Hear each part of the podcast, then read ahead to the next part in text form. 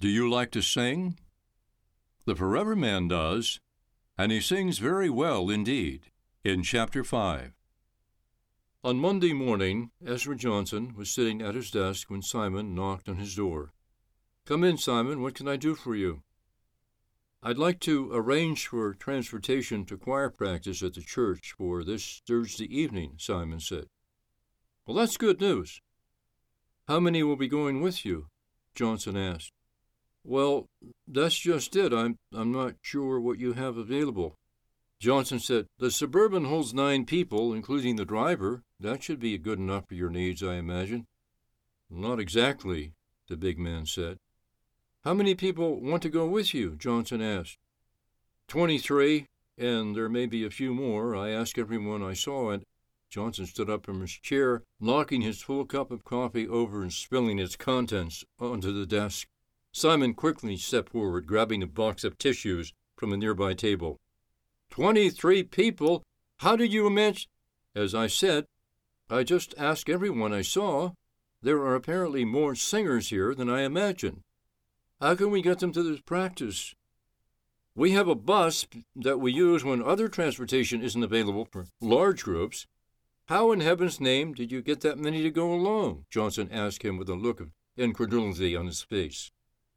You just said it, Mr. Johnson, the big man said. I said what? Johnson asked. Heaven's name. That's the name I use. It works every time, so we have a bus, but do we have a driver? Arnie Henshaw can drive the bus, the director said. You mean Arnie who works in the kitchen? Simon asked. Yes, he has the proper license, and I'm sure if you ask him, he'll be able to help out. You amaze me, Simon. This will triple the size of the choir. Most Sundays these days, we're lucky if we break a hundred people in the congregation, including the choir. I never thought to even ask anyone here if they would be interested in going to my church. I, I don't know what to say. You don't have to say anything, Mr. Johnson, Simon said. Please call me Ezra. If one name is good enough for you, it's good enough for me, too. Our congregation will be thrilled with this many new people coming to the church. The pastor's going to love it, the director said. Simon smiled.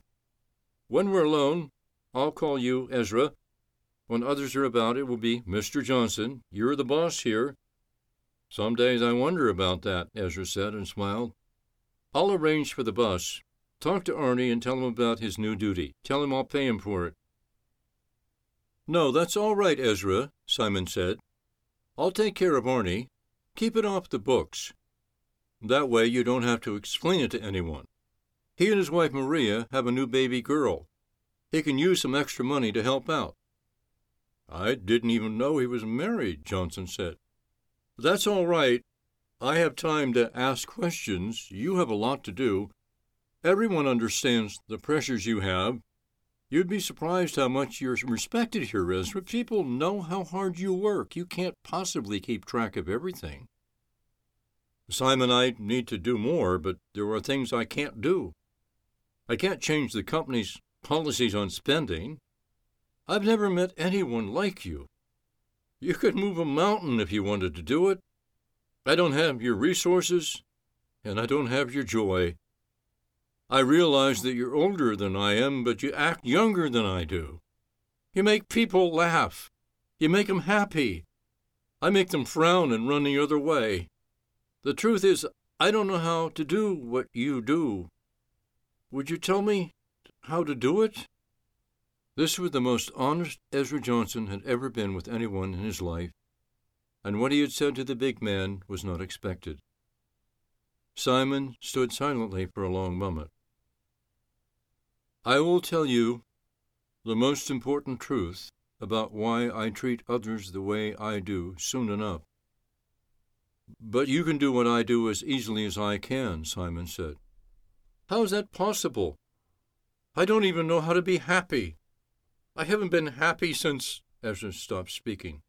Yes, what were you going to say, Ezra? I. I can't say now, perhaps one day. When you're ready to tell me your story, I will be there to listen, the big man said. I will speak to Arnie and make sure the bus is ready for Thursday. You might want to give Pastor Blankenship a call and tell him what to expect. I will also give you a full count Thursday morning of who will be going to choir practice. Now, I promised Mrs. Stern that I would read to her this morning. She's almost blind. She likes me to read to her in Hebrew. I will speak to you later. Simon left the office, and Ezra Johnson sat for a long time staring at a photograph on his desk. Memories came flooding into his mind. If only he had a chance to go back in time, what he would do differently. He did not feel the tears on his face. If he could change the past, his soul would be at peace. Ezra reached out and picked up the photograph. Once he had been happy. Once he had been at peace. Anger had destroyed everything in his life. How could he tell Simon the truth? How could he go on living with such pain? He was the most tormented of men, and he pretended that everything in his life was perfect. Everyone around him thought he was always in control. He wore the mask of the self sufficient. He wanted to stand up and scream at the unfairness of the world. But he did not want anyone to know what had happened. The shame would destroy him. Thirty four people were on the bus that Thursday evening. When they entered the church, the choir director and the pastor were waiting for them.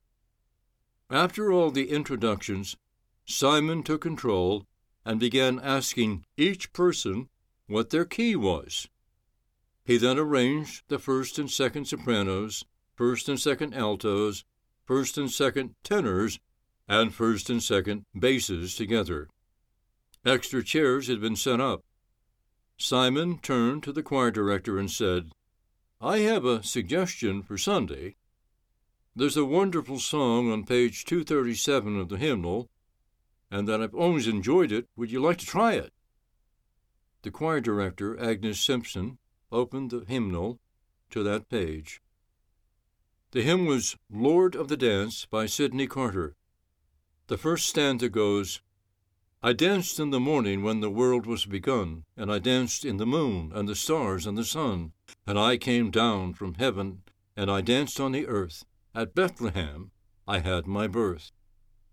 The verses that followed were done to a lively tune that could get people on their feet, clapping their hands and singing along.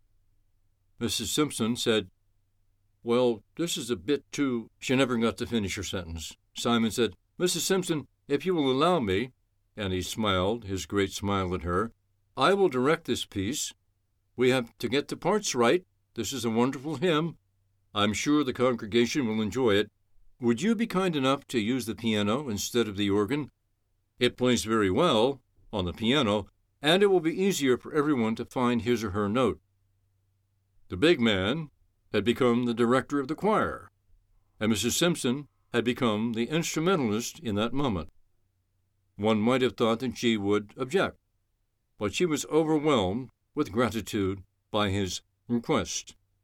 Truth was, she was tired of playing the same hymns sung by the same voices Sunday after Sunday. She was excited to see what would happen when all these new people raised their voices, and she sensed that this huge man knew exactly what he was doing.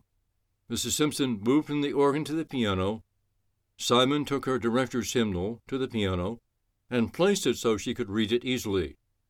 He turned to the choir. Now, let's begin. I will sing the song all the way through so you can be comfortable with the phrasing, the lyrics, the changes in tempo, the cadence, and the unique vision of this song. This is an absolutely wonderful piece, and it celebrates what the Master did for all of us. Please listen carefully. Mrs. Simpson, would you play for me? Let's go through it together. Mrs. Simpson and Simon began playing and singing, and forty plus people sat in awe when they heard the voice of the huge man fill the church. If the Lord Himself had come down from heaven, they could not have been more amazed. Simon's vocal range was incredible, apparently without limitations, and the song came to life with his powerful voice. Some of the women were crying when he finished singing, and there was a hushed silence in the sanctuary when he stopped. Pastor Blankenship was standing in the center aisle with his mouth open and a huge grin on his face. He thought to himself, if this man can sing like this, he could be at Carnegie Hall in New York. He began clapping his hands and yelling, Bravo! Bravo! The spell was broken, and the newly reformed choir joined the clapping, whistling, and shouting, along with the pastor. It took a couple of minutes for the people to quiet down. Simon appeared not to notice all the approval. Now that is the way we want to do it on Sunday. I'm going to lead you through the parts. I have two roles when I direct a choir. Rule number one smile. Rule number two don't break rule number one. Everyone laughed at his observation. For the next two hours they practiced, and Simon led them gently but firmly to the right notes and phrasing. He said, For those uncertain singers among us, don't be afraid. Listen to the others who are more certain, but above all, make a joyful noise unto the Lord. Even Ernie Henshaw, who had driven the bus, had become part of the choir, and he exclaimed, Yes, sing with all your heart. When they finally stopped practicing, everyone was talking about the song and its joy, the wonderful enthusiasm in its vision, and the powerful message it contained. No one wanted to leave. Many people came up to Pastor Blankenship to ask about possibly joining the church, and he gladly shook hands, talked to each person, and promised that all were welcome. By the time they were on the bus, everyone was excited. They sang the song without the help of Mrs. Simpson's piano all the way home. Sunday morning dawned, and three buses waited in front of Madison Acres retirement home. Everyone was going to see the performance, including Mrs. Stern and four other women who were of the Jewish religion. No one wanted to miss hearing their friends sing. Pastor Sam Blankenship would refer to that Sunday morning as the day the miracle occurred at John Wesley Church. The truth was that the congregation did not contain many younger people. The majority of those who sat in the pews were seniors. The people who had been in the choir were seniors, and the people from the retirement home were seniors as well. But when that Sunday came, and people looked at each other. There were young families, younger single people, children, teens, African Americans, Hispanics, Asians, and the family of mankind present. The church was packed, and extra chairs had to be set up in the aisles to make a place for each person. When Mrs. Simpson took her place at the piano and Simon stood up to direct, there was a hush in the church. When the song was ended, the people were on their feet, clapping their hands, shouting their praise, and making a joyful noise that went on for five minutes. Where the younger people had come from, no one knew. How the word of what would happen there had been spread in the community could never be determined. All Pastor Sam, as the younger folks would call him from that day forward, could do was join in the celebration as he moved towards the pulpit. He had a carefully written sermon prepared, but he turned it upside down and stood looking at the happy, cheerful throng in front of him. He grinned at them, and a lovely young woman with red hair and blue eyes near the front row caught his eye. They made eye contact, and Pastor Sam's life would change again following the service.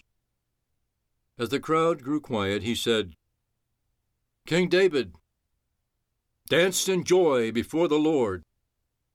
How can we do less? Our joy should be taken to the streets and be seen by everyone. He is the Lord of the dance, and His is the dance of life itself. Please join me in prayer and let us pray in such a way that His angels sing in heaven for what they have heard today.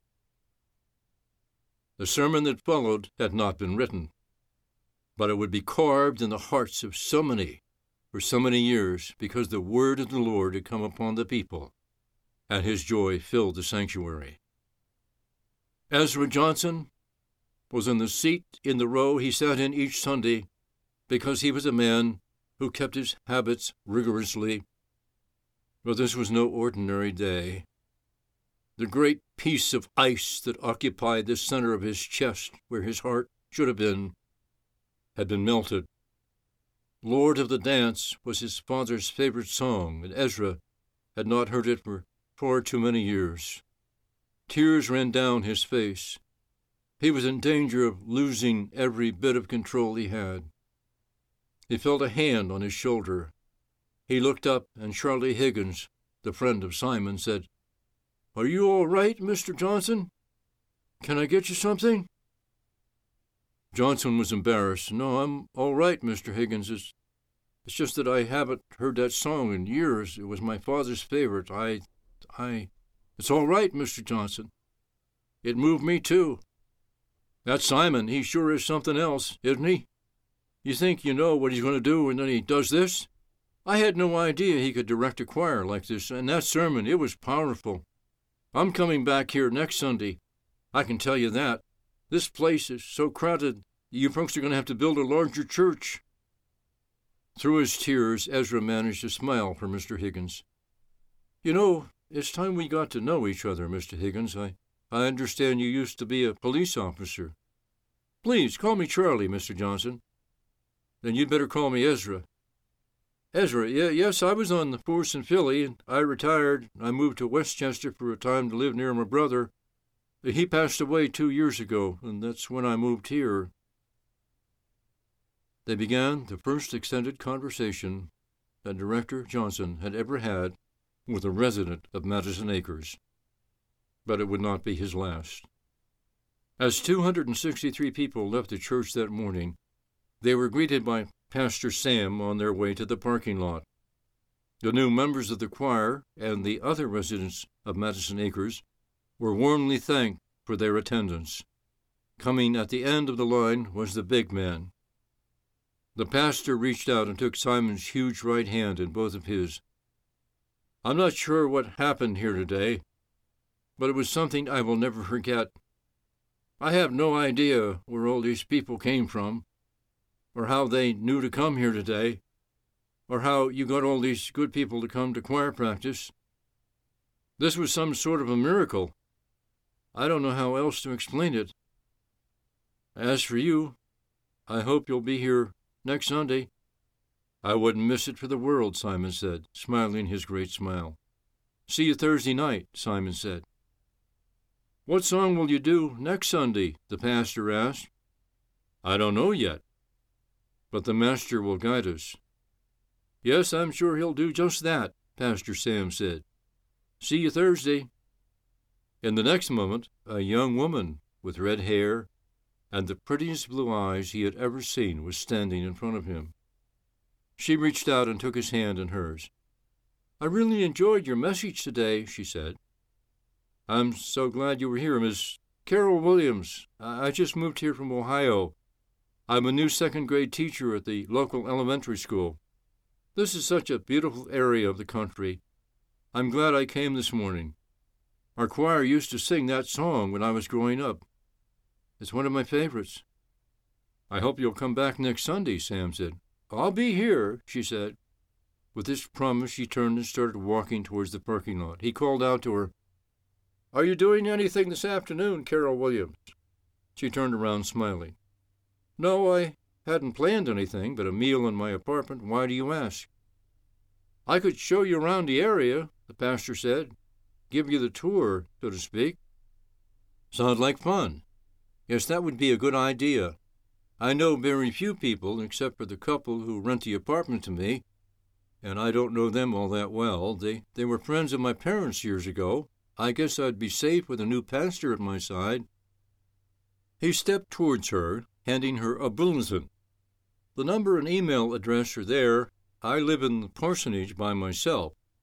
Let's say two o'clock. Call me and tell me where to pick you up. There's a lot to see in this area. We'll make an afternoon of it. Dinner will be on me. I know quite a few places to eat, and all of them are really good. Carol smiled. It's a date, uh, rather a good way. He finished her sentence to see the Amish country.